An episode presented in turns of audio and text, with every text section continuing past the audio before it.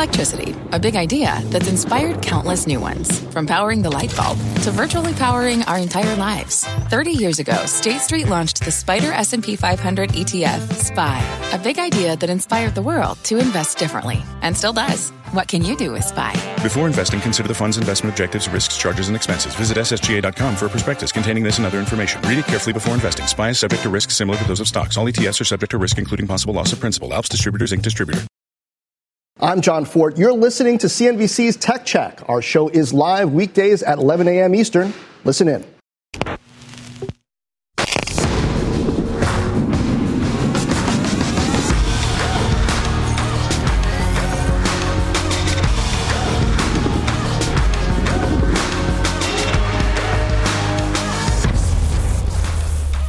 Happy Wednesday. Welcome to Tech Check. I'm Jon Fortt with Deirdre Bosa and Julia Boorstin. Carl is off. Today, Dash drops cash on an acquisition as shares rocket higher. Is this the top or just the beginning? We will tell you why the stock is actually getting downgraded by somebody today, though there are also some price target hikes. Plus, the other side of the coin is, well, coin getting crushed after a revenue miss. That stock is now back below its IPO price. And later, does Tesla finally have a legitimate competitor in EVs? Amazon certainly hopes so. Rivian set to go public in one of the biggest IPOs of all time. At early indications, it'll be larger than Ford and GM when it opens for trading. And we've got the CEOs of Unity, Fubo TV, and Doximity all on earnings all this hour. D?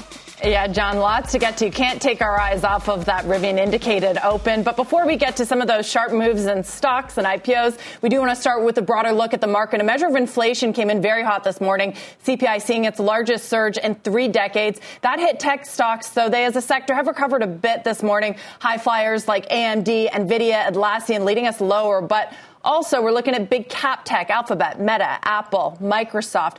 They have all been lower this morning by about a percent or more. Turning to a stock in the green, though, to start off, DoorDash up big in early trading. Now seeing shares up more than 16%. It was a mixed but solid quarter with a revenue beat, but wider than expected losses. It was Dash's $8 billion acquisition, though, delivery company Wolt that turned shares around post earnings. Here is CEO Tony Xu with Jim last night our international business, uh, particularly in Canada, Australia, and Japan, are our fastest growing markets. And from third party estimates, we actually gain meaningful market share uh, in the quarter as well as this year. And, and with today's you know news, it really you know the partnership with Wolt will really lay the foundation for us to operate across you know over 20 countries Haskett thinks today's surge might be the top and takes the win, downgrading Dash to a hold this morning. John, I get it. This is one of the most richly valued gig economy plays, but you got a question. Does it, does Tony Xu deserve that kind of premium? Well, he's executing. And when you look at the efficiency of DoorDash, when you look at the growth rate, they're managing to grow faster while spending less. Yes, there's still uh, losses happening here, but the model seems promising, Julia. I mean, you look at um, their ambitions beyond restaurant. You think DoorDash, you tend to think food delivery, but right now they've got, let's see, 40,000 non restaurant partners in the marketplace. I mean, they're expanding into last mile solutions, into grocery, into convenience, into a lot of different categories that are going to make them a player in, uh, I mean, the total addressable market just keeps getting bigger a lot of different categories, and there's certainly a lot of consumers that were turned on to DoorDash during the pandemic. But you gotta wonder how much they're really counting on this international growth because they've already seen so much of the growth they're gonna get a real pull forward due to the pandemic. I mean, that Gordon Haskett uh, analyst note notes that there isn't a lot of information about the financials of Wolt, and yes, it has a big reach, but it's unclear how profitable that reach is, Deirdre. So I wonder going forward if this acquisition is really because you gotta go in international in order to be able to justify that valuation. Right. In the business model, you're seeing that change a little bit, John. It used to be just this platform to connect buyers with merchants, users with merchants, but now they're getting more vertically integrated, right? With Dashmart, that is actually owning part of this. Used to be an asset light model, still a very expensive one, but they're going to need more capital to develop their micro fulfillment centers, Julia. So the proposition for investors changes a little bit, and we know that Uber is trying to get into the space as well. Absolutely. We just talked to uh, that robot delivery company that is working with Uber Eats as they work on their last mile delivery. And just note DoorDash shares now up about 16%. So let's turn to Coinbase, a different story there. Weaker than expected revenue for the quarter, plus another decline in monthly users, having a big impact on the stock this morning. Those shares are down right now more than 3%. Here's our friend Dan Dolev of Mizuho on Fast Money last night with some pretty harsh words on those results. I think this was a pretty bad quarter, and, and it all comes down to, Melissa, it all comes down to the yield, the take rate right? Um, Robinhood, we're loaned Robinhood as well. Robinhood is giving it away for free. Uh, Coinbase is charging a lot of money to trade in and out. And what you're seeing is that the pricing pressure in crypto is coming in at a much faster pace than people were anticipating. And I think that's, to me, kind of the biggest bear uh, case out there. Pricing pressure in crypto, pricing pressure in trading. Deirdre, what do you think is going to happen next? Well, with all due respect to Dan Dolev, yes, he's looking at the quarter, which was a disappointing one. But as Brian Armstrong said on the call last night, of course, and what we've been saying all along is this is a long term story. Is Coinbase going to be sort of the go to platform, not just for crypto trading, but for NFTs, for further expansion? And there was an interesting point on the call, John, which I don't know was overlooked, but Armstrong said that he actually did meet with Gary Gensler, the SEC chair, and that the talk was very productive. Baby steps, perhaps, but steps all the same. And if Coinbase wants to position itself as sort of the platform cooperating with regulators in the sort of wild west of crypto, there could be something there for investors wow. to chew on for the long term. What do you know? Talking more productive than tweeting. Who'd have thunk it? I, I think it is a bit of a yellow flag, at least, though. Look at so many cryptocurrencies at or near all time highs. It used to be that stocks like Coinbase moved in tandem with those. It, you know, when Bitcoin and, and Ether were higher, so was Coinbase. Not the case now. So now we'll see how quickly they mature.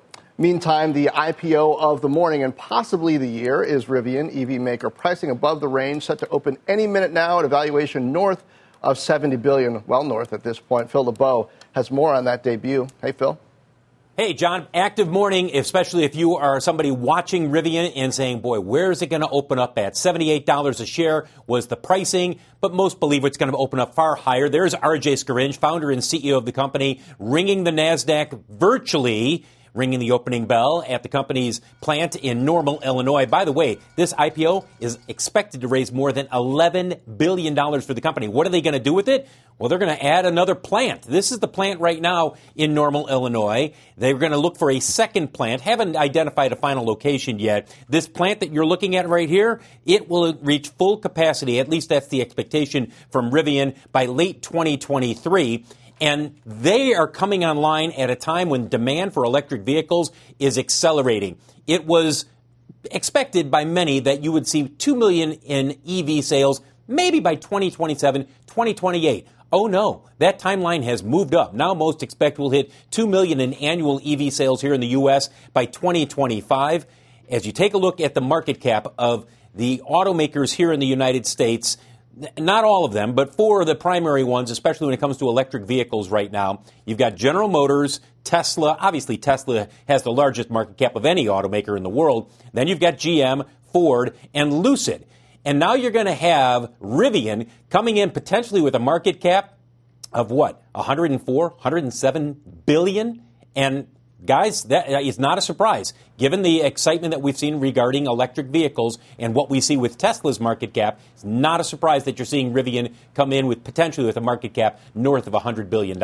Yeah, it seems that maybe investors uh, have a lot of questions that they might want to ask before getting in uh, at that sort uh, of, of, a height. Sure. Uh, Phil, I wonder what benchmarks. It's easy to forget how hard this is. You know, at this point, Tesla right. maybe kind of makes it look easy, but execution not easy in EVs. What are the benchmarks you're going to be looking for from Rivian to see if they can scale and really compete here? Well, it's going to be the, the benchmarks that they've thrown out there in terms of their projection for production ramping up and hitting full capacity by the end of 2023. John, I think part of the enthusiasm here is that some people look at Rivian and they say, is this a proxy for if Amazon was in the auto business? Amazon owns 20% of Rivian. They've got an order for 100,000 electric delivery vehicles, electric delivery vans. By the way, that's going to increase in the future. The first ones are expected to be delivered by the end of this year. That's a nice little base to have there. 100,000 already in the pocket, and there's going to be more orders to come in the future. Phil, thanks so much for that. We're going to stay with Rivian, and our next uh, guest is going to talk about Rivian in terms of this era that we're in. Forget WeWork, forget Theranos. Eric Newcomer says that today's debut may be the start of the next tech apocalypse. He is author of the Newcomer Substack, joins us now. Eric, good to have you. Uh, I see Rivian sort of as this one in 1,000 shot priced like a one in 10, but how is that any different or not different from some of the other plays, ones that you mentioned, but even some of the other stocks in this meme stock era? Yeah, the euphoria around Rivian keeps making uh, the bear case easier and easier. I mean, it's it's pretty simple. You know, it's a company that's producing cars that hasn't delivered many of them, hasn't pro- promised like a thousand this year, is waffling between whether it will generate zero or one million dollars in revenue this year. It's a company that's losses are going to have to accelerate. Yes, it's going to raise a ton of money in this IPO given the pricing, but the amount of car money that car companies spend is enormous. So mm-hmm. building up the kind of scale requires excellent execution. And so, you know, there are lots of businesses where you can get really sucked into the story. But the problem with car companies is, you know, they have to deliver quarter after quarter on a fundamentally low margin business that requires a lot of operational excellence, some of which you just have to learn over time. Even if you're the smartest new car company around, it just takes time to figure out the process, learn from your mistakes, and deliver. Right, Eric, and I think that's key is that making cars is a very expensive, capital intensive business. And the fact that this company could go public with a valuation of more than $100 billion today, that's a risk in and of itself because even though it is raising tens of billions of dollars or has raised that much, it needs to continue to raise money. So any further bad headlines could hurt the ability when it's a public company to raise more money in the capital markets.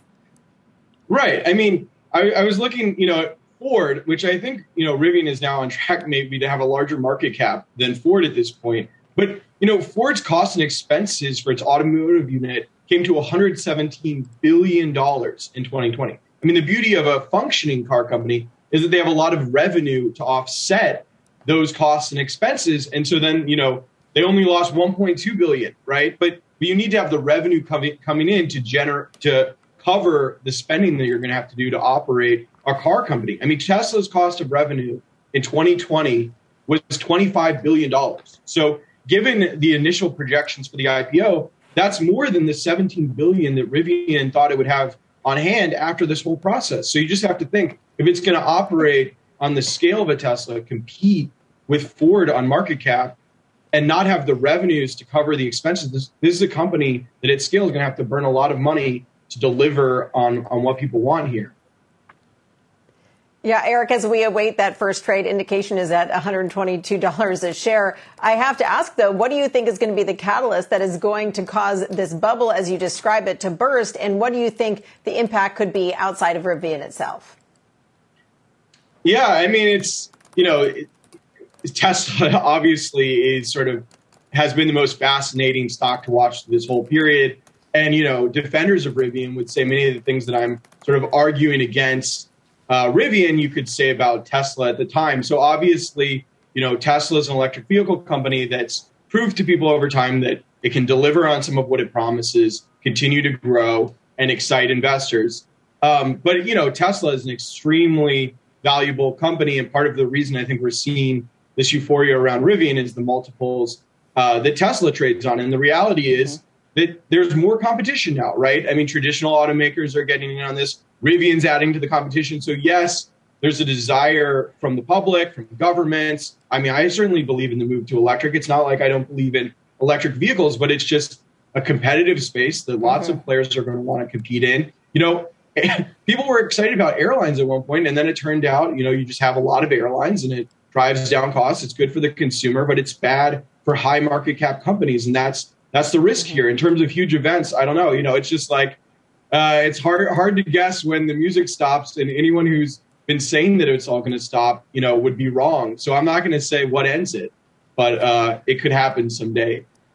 Right. And you're, you know, investors, retail investors getting into the stock right now, increasingly paying a lot for the probability that Rivian will make it. As you say, Eric, only one Elon Musk in your piece. Right. Thanks. We'll talk exactly. to you again soon. And we will continue to stay all over this IPO as we watch that opening trade uh, with an indication to for that company to open at a market cap of more than $100 billion, indicated right now at 120 bucks, John. Yeah. Well, the music always stops eventually.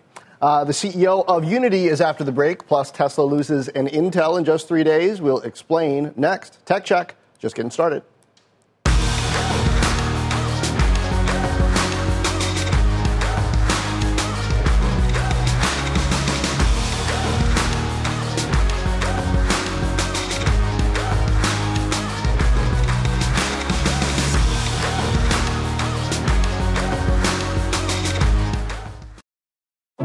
What does it mean to be rich? Maybe it's less about reaching a magic number and more about discovering the magic in life. At Edward Jones, our dedicated financial advisors are the people you can count on for financial strategies that help support a life you love. Because the key to being rich is knowing what counts. Learn more about our comprehensive approach to planning at edwardjones.com slash find your rich. Edward Jones, member SIPC. Welcome to the Canva guided meditation for stress at work. Impending deadline?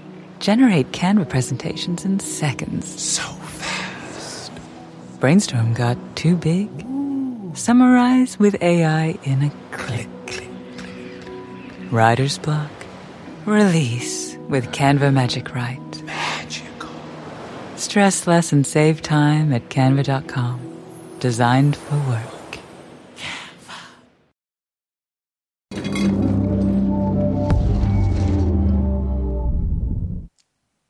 As we rate Rivian, let's get a gut check on Tesla. Take a look at those shares sliding since Elon Musk took to Twitter asking his followers whether he should sell 10% of Tesla stock over the weekend. Tesla also suffering its biggest drop for the year yesterday, closing lower by 12%. The company has now lost around $207 billion in market value. That's like losing an entire Intel in just the span of three days.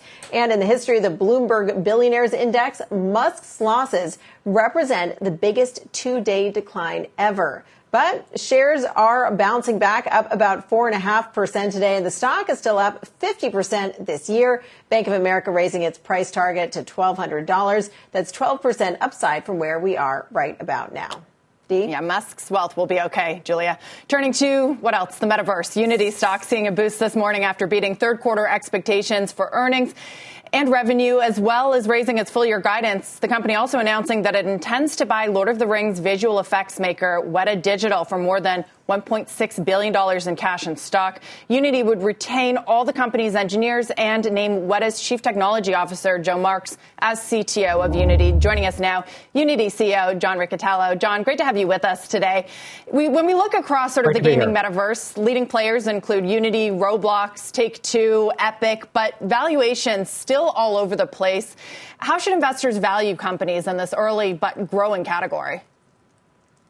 Well, look, I'm not sure the metaverse is exactly a category, but I, I would say that, um, look, when you think about the metaverse, what they're, I think most people are talking about is Web 3.0, but instead of being at a 2D presentation, it's 3D, it's real time, it's interactive. And, you know, companies that make games, you know, whether it's Roblox or, you know, it's Activision, those are going to be important destinations in the theme park we're going to call the metaverse or Web 3.0.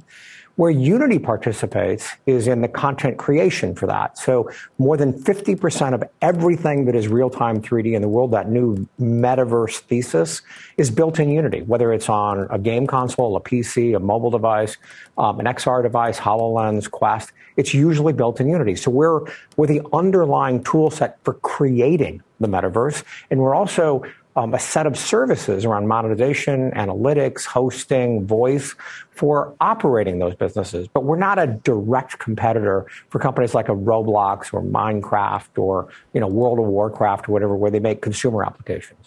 Right. So to that point, John, you have the ability to reach many more developers, many more parts of this ecosystem than say a Roblox, which is creating one of these universes. So back to the question, how should investors be valuing a company like yours versus, you know, a pure gaming company that's not building the tools necessarily? Well, look, I think gaming companies, I mean, it's hard to say this anymore directly than say, I just think we're in entirely different categories. And, you know, I don't know how to, how to, you know, parse how one should should value Roblox. It's a great company with a product that millions of people love, but it is one destination in the metaverse.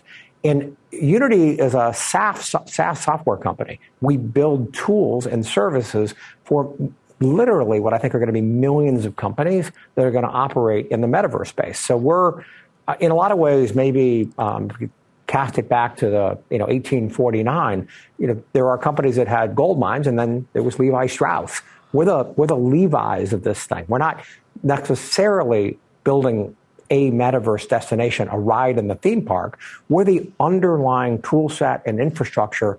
We just reported a 43% um, quarter. We've been hitting above 40 every quarter for the last couple of years. Keep, you know, beating our numbers and raising guidance. We're just a different category. Um, i love this company. We get to really define how the metaverse is going to come together and the way we pull our tools together. In Weta, you know, the recent acquisition we just described, Weta Digital, the, not the special effects house, but the technology team and tools, that's going to help us do it even faster, bigger, better. Yeah, John, uh, I don't like this whole metaverse messaging thing. I mean, I, I, I appreciate what Unity does in the category and the growth in 3D and the use of that not only in gaming but across different categories in corporate. But I think there are some other companies, Facebook included, that are trying to glom onto that uh, and don't necessarily have all the products and business built yet. But anyway, um, your thoughts on that? Wait, if you want point, to. I agree with you there. Yeah, I agree with you. you. I mean, the metaverse thing means so many different things to so many different people. If right. you go back to our S1 and what we've been saying for years, we're about the creation of real-time 3D applications. We described in our S1 over a year ago how that would manifest itself in a new version of the web. We didn't use the word metaverse, but whenever you get a hold of one of these memes, it seems like it runs its course.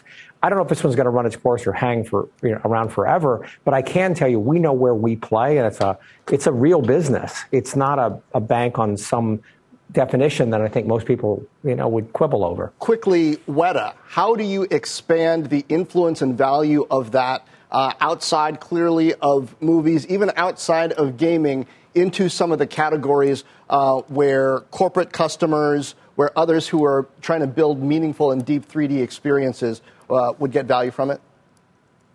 Well, so in, that's probably the easiest question in the world to answer because as we stand today, Weta's tools, the most powerful collection of dozens of tools from city builder to water simulation to human creation to hair and all the rest of the stuff that an artist would want to do. They've got by far the most compelling collection of tools the world's ever seen, but they're trapped inside of a, of a special effects house, a wonderful you know, special effects house run by, you know, Peter Jackson and his team. But what we're going to first do is take them to the rest of the film industry. Then we're going to take them to the rest of the game industry.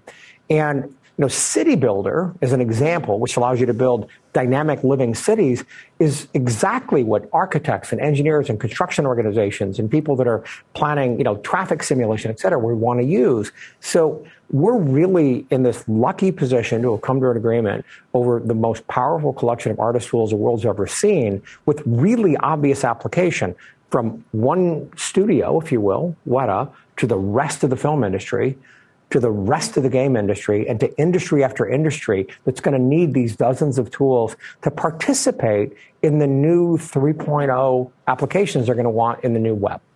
Mm-hmm. And John, we've been looking at some of the images and technology on the screen as you've been talking. Never fail to amaze. John Riccitiello, thank you. We'll talk to you again soon. Thanks so much. A big hour of Tech Check continues. The CEO of Doximity is with us as that stock gets crushed down over 12% this morning. Plus, the CEO of Fubo TV. That's next. A similar story there ahead of Disney's earnings tonight. We're back in a moment.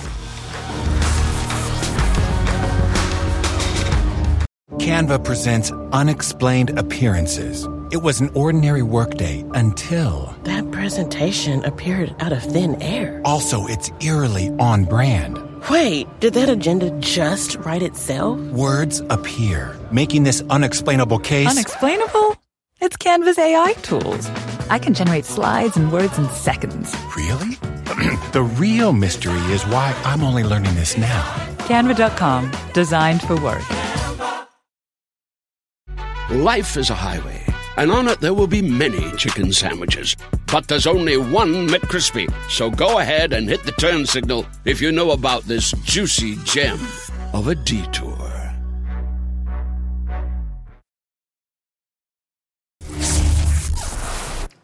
Welcome back to Tech Check. I'm Deirdre Bosa with Jon Fortt and Julia Boorstin. The Amazon back debut of Rivian is just moments away. Latest indications on that monster IPO in just a moment. It's at 120 right now, was as high as 125. First, though, time for a news update with Rahel Solomon. Rahel, good morning. Hey, Deirdre, good morning. President Biden says that reversing the trend to higher inflation is a top priority. He is asking his economic advisors to look for ways to reduce energy costs and also asking regulators to target any market manipulation in that sector. President's statement comes about an hour after the Labor Department said that consumer prices jumped 0.9% in October compared to September, well above expectations. CPI is up 6.2% over the last year, a 30 year high. And even with volatile food and energy prices removed, the core rate was up 0.6%. That is a 4.6% gain over the past year, also a 30 year high. President Biden, though, appears happier with a new pandemic low for initial unemployment claims. They fell last week by 4,000 to 267,000 as the job market continues to gain strength. And today's economic numbers have moved up expectations for the Federal Reserve's first interest rate hike based on prices in the Fed funds futures market. Traders increasingly expect that it'll happen as early as July of next year instead of September. You're now up to date. John, I'll send it back to you. Rahel, thank you. Uh, Secretary of Education Miguel Cardona wants a near $30 billion increase for education in the budget, and that's going to be a tough sell to Republicans in particular. I spoke with Cardona at the National Summer Learning Association National Conference in Washington, D.C. yesterday. I asked him how the Biden administration hopes to use those funds and technology to address the skills uh, gap and bridge the digital divide. We're going to make sure that uh, we're creating a more clear through line between our K 12 system, our two year college, our four year college, and the workforce. There are jobs right now, high paying, high skilled jobs that are not filled. We need to do better making those connections. And in the budget proposal, in the framework, uh, there are billions of dollars for workforce preparation programs. Community colleges are the backbones. I visited dozens of community colleges in the last seven, eight months. And I see those graduates getting jobs before they finish. There's a 21%, on average, 21% increase in salary when you graduate a two year school. Our workforce partners need to be at the table, designing programming, making those connections, and uh, this is a big part of the President's plan. This is a big part of the Department of Education's focus moving forward, not only in policy, but on resources.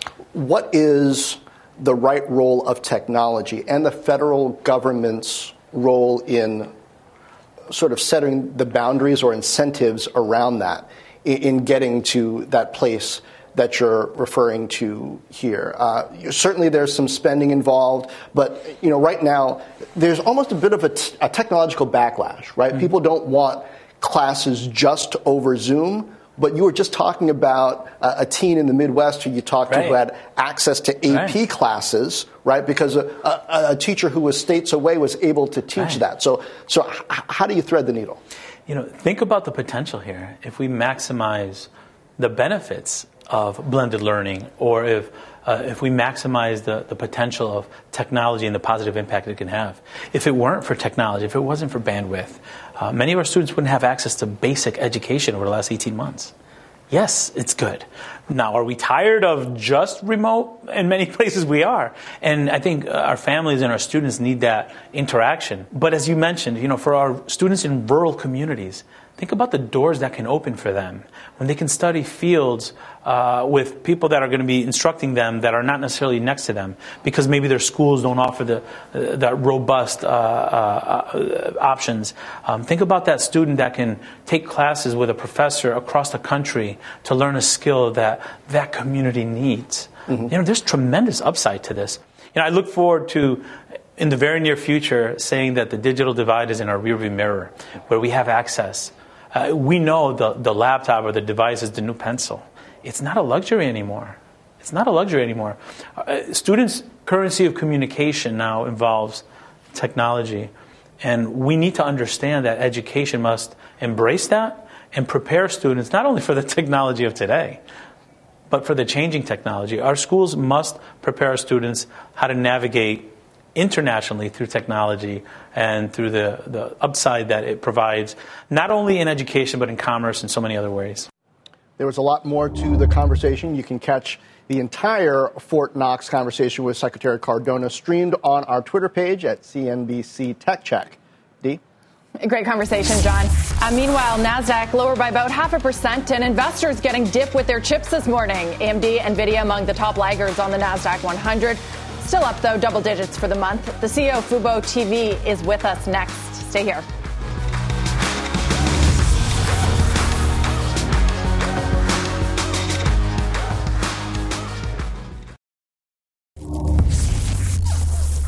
Shares of Fubo sinking after the streamer posted its Q3 results last night. Larger than expected losses there, but the company has now topped 1 million subscribers six years after its launch. Ahead of Disney earnings, which are coming up after the bell, let's bring in Fubo TV CEO David Gandler. David, thanks for talking to us this morning. As we watch your stock just plummet this morning, I've been talking to analysts. Sounds like there are concerns about the $185 million acquisition of a French streaming company and also concerns about guidance for average revenue per user declining in the fourth quarter. What's your message to investors now? Yeah, I mean, it's the message is clear. Q3 was an, a phenomenal quarter. We uh, exceeded um, expectations across every uh, KPI triple digit growth. Um, you know, we set out to launch a betting uh, app at the beginning of the year. We did exactly what we said. This is a company that executes extremely well. Frankly, when we first came on your show, I think it was just uh, a year ago, we were at about 286,000 paying subscribers, and everyone thought that growth was probably impossible. So we're very happy with the uh, our current growth rate. Uh, we've raised guidance uh, again uh, four quarters now uh, for full year 2021. And our adjusted EPS came in at 59, uh, minus 59 cents, which was better than consensus of minus 65 cents. So uh, again, we feel really good. The Molotov acquisition, I just want to be clear uh, with you guys that we're not going out to crush competitors in, in, new markets. The, the reality is that this was a wonderful company that has a significant amount of talent. Uh, they have a fantastic technology platform. And, uh, you know, Fubo and Molotov use the same tooling. We have the same infrastructure. Um, and we have very similar operating models. So for us, this uh, made a complete sense to power our U.S. business. As you know, there's a, a very constrained labor market in the United States. This allows us to really open up our, our capabilities, uh, you know, for the U.S. again de-risking our situation. But David, you're, you're, David, your stock is trading down more than 17% right now. We're going to be hearing from Disney after the bell. Disney has been investing more in ESPN Plus and in getting those sports rights for ESPN Plus. We've been hearing about sports rights for Paramount Plus, Amazon. How do you see yourself being positioned in this competitive landscape where sports rights are pricier than ever and there's more competition than ever? Yeah, look, it's a great question which is the reason why you should be investing in Fubo TV. We're aggregating all of the, uh, the most expensive sports content in the world. 96% of our total subscriber base watches sports. As you know, in the cable ecosystem, about 30% of customers watch sports. So when you raise prices due to sports uh, acquisitions, what happens is the 70% that don't watch sports typically don't want to pay. So Fubo has a, a high quality premium subscriber base. We have pricing power. You continue to see that in our growing ARPU.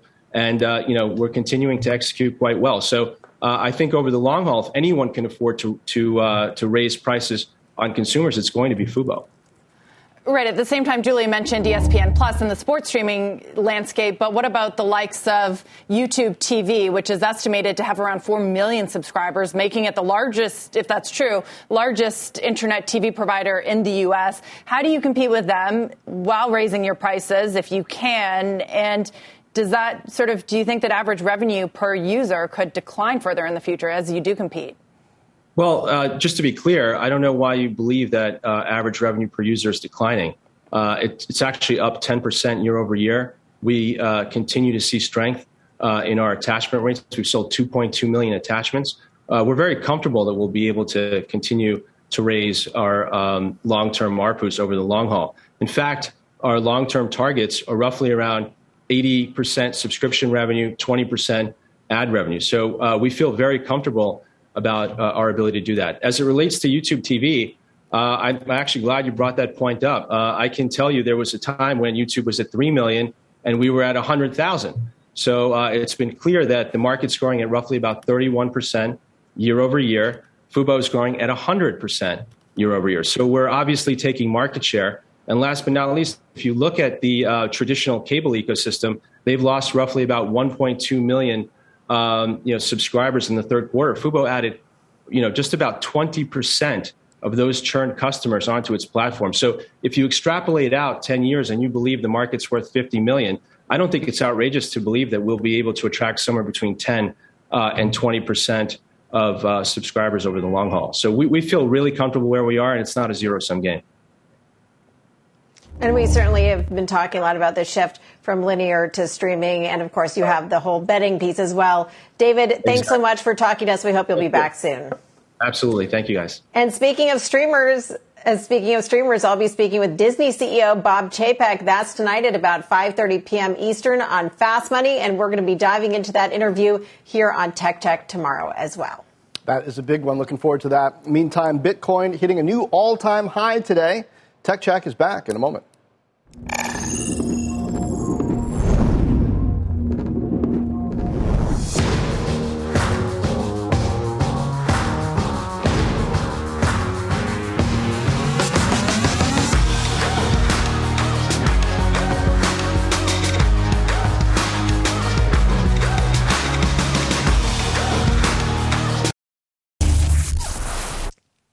Meta announcing it's integrating its Facebook Workplace product with Microsoft Teams. As part of this partnership, users of Workplace can share information inside of Microsoft Teams without having to switch between the two apps. The company is also adding the ability to stream Teams meetings into Workplace groups by next year. Head of product for Workplace uh, telling us that they're responding to customers who use both products and want them to work together. Both Microsoft and um, Meta and, and Workplace specifically, we both believe that we need to, as being leaders in this industry, we need to make our, te- our tools work together in valuable ways and to innovate together. I asked Ujwal Singh if Meta is focused on driving the growth of Workplace because of all the criticism and challenges at its core apps around misinformation, as well as the negative impact on teens we have less challenges that, than the consumer apps do because of the things that you mentioned, because it's tied to your work identity. It's a much more controlled environment. Uh, so it's less about like trying to branch out into that. It's tied to our mission and it's less complicated in some ways than the actual consumer apps, the, the problems that the consumer apps have to deal with. Meta and Microsoft were already partnered on Microsoft Azure, OneDrive, and Microsoft Office. And it sounds like they're going to continue building these partnerships as they expand into the metaverse. What else, Jon? I know you're oh, still a oh, metaverse skeptic. There the metaverse goes again. Anybody else forget that Facebook Workplace was a thing? I think they got like 7 million paid subs while Microsoft Teams has around 150 million. Is this capitulation? Is what I wonder when I see this. The uh, I don't know. I mean, we'll, we'll see how quickly they can grow it from seven to more than ten, and maybe Good up question. Into 20. Yeah. And you know, John Riccitiello was on your page, Sean, when it came to the overuse of the word metaverse. Maybe we should just be using Web 3.0. Maybe we'll do that for a lot of marketing show. dollars behind metaverse. a lot of marketing dollars. Yeah, much to many's dismay, certainly. Uh, as we had to break, guys, check out shares of Palantir. If you're wondering if the good times are over, RBC thinks so, downgrading the company to sell after revenue growth slowed. Those shares down 5% today, but it's a stock that is down 40% since February. Still up, though, 150% since its IPO a year ago. More check, tech check is straight ahead. Stay with us.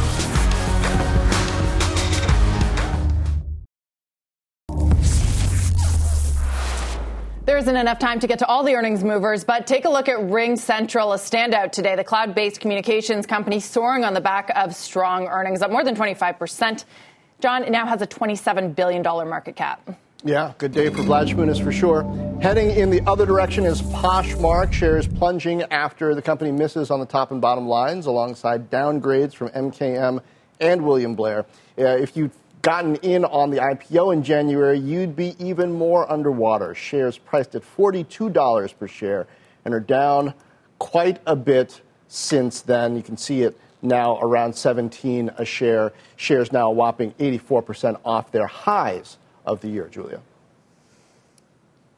And Don, we're still keeping an eye on what could be one of the biggest debuts of the year, Rivian. Those shares currently indicating to open at $120. That would give it a valuation north of $100 billion.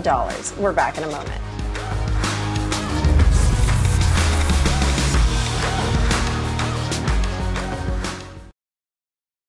Welcome back. New indications for the opening of Rivian. You can see it there at 115. Just uh, a couple minutes ago is at 120. Was looking as high perhaps as 125. Of course, don't worry uh, if you like big numbers because this priced in the 70s and is looking to open well above that. Again, with a, an implied market cap uh, in the neighborhood of $100 billion.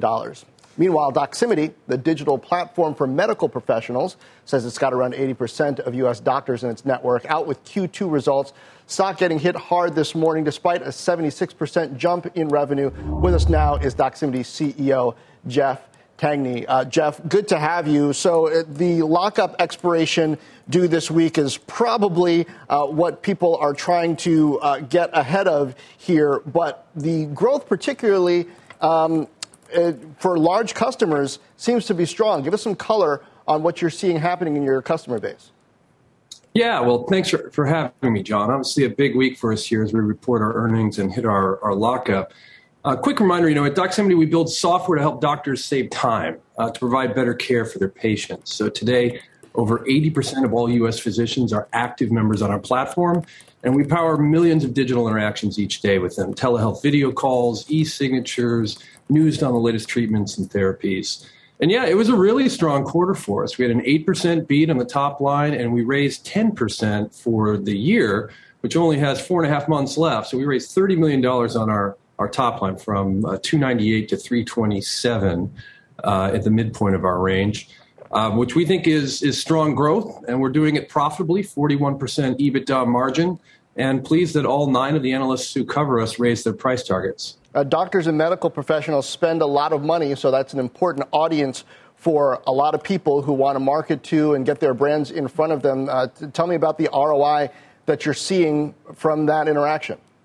Yeah, yeah. So the way we work with our partners, which are the, the best brands of medicine, all of the top 20 pharmaceutical companies and the top hospitals, uh, we work with them on these year long programs where we work on getting them more patient referrals for a particular surgery center or that type of thing. And the nice thing is, there's third party data out there from IQVIA and other companies that can then measure our ROI uh, completely independently.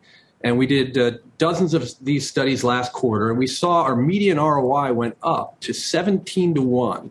So our average client return for every $1 they spent on marketing with us, they got $17 back in profit, which is really good for them. They traditionally look for a two to three times return on their marketing investment. So they're, they're pretty happy with us.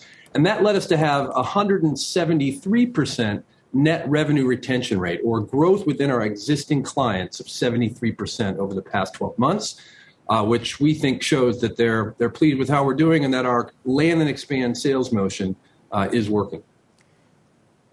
Yeah, Jeff, I'm curious as you look ahead to future growth next year, how much of your growth is going to be about adding new customers versus taking the customers who are already telehealth subscribers and, and getting them to add on other services? And if you're concerned about any of that growth being hampered by the fact that people are going to be seeing more of their doctors in person post pandemic?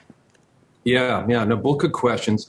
Uh, I will say, as we look out to next year's growth, again, we see a decade long shift here uh, to digital inside of pharma and healthcare more broadly. I mean, in 2020, they only spent 28% of their marketing budgets digitally, and that's when the Fortune 500 spent more than double that, 63%. So, you know, they could double their digital spend and still be a laggard relative to other industries.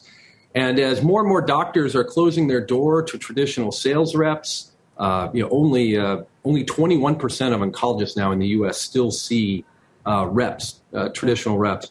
We think that that that shift to digital will accelerate, and again, we're going to be part of a decades-long secular shift in that direction. So we don't think well, we really even need to add new clients to continue to have this kind of high growth. But that said, we have had medical device companies and diagnostic companies, whole new markets come to us. It's still smaller as a percent of our revenue, but we signed uh, our first seven-figure deal with a medical device company this past quarter. So we do see other other vectors of growth. All right. Well, uh, strong numbers within the report, uh, despite what the stock might be doing at uh, any given minute. Jeff, thank you. Thank you so much. Our one more thing this morning is Citadel's Ken Griffin at Dealbook with our Andrew Ross Sorkin talking Elon Musk. Have a listen. I never thought we'd let our ownership stakes be dictated by a poll on Twitter, but I think it was a move by him to highlight some of the issues at play with respect to Biden's tax policy we don't want tax policy to drive great entrepreneurs like Elon out of their seats. I mean, if you think about it, it's a relatively small number of American entrepreneurs have radically changed our society over the last 20 years, much for the better, some for the worse. But these individuals, like Elon Musk, like Jeff Bezos, have transformed life. And we want to keep them in control of their companies as long as they've got the energy and the ambition to keep moving the business forward. So you don't want them selling? I personally don't want to see him selling. Some for the better, some for the worse. He named some of the good case scenarios, like Elon Musk and Jeff Bezos. I suppose that's open for debate. But so is someone like Mark Zuckerberg, Julia. Retaining his voting rights and ownership stake allows him to do a lot at that business to the chagrin of some. Yeah, certainly. And Jon, you just got to watch how much this might influence future CEOs to want to maintain control the way we've seen the likes of Zuckerberg and Musk do. Yeah, uh, indeed. So many different ways, well, really a couple, that people pronounce Bezos. I wonder why. Uh, not sure about that. But uh, me- that meanwhile, DoorDash, as we mentioned, still up about 14.5%, D. Yeah, and we are watching Rivian, right? Latest indication that those shares would open at 115 a share. You've been listening to CNBC's Tech Check. You can always catch us live weekdays at 11 a.m. Eastern. Life is a highway and on it there will be many chicken sandwiches. But there's only one McCrispy. So go ahead and hit the turn signal if you know about this juicy gem of a detour.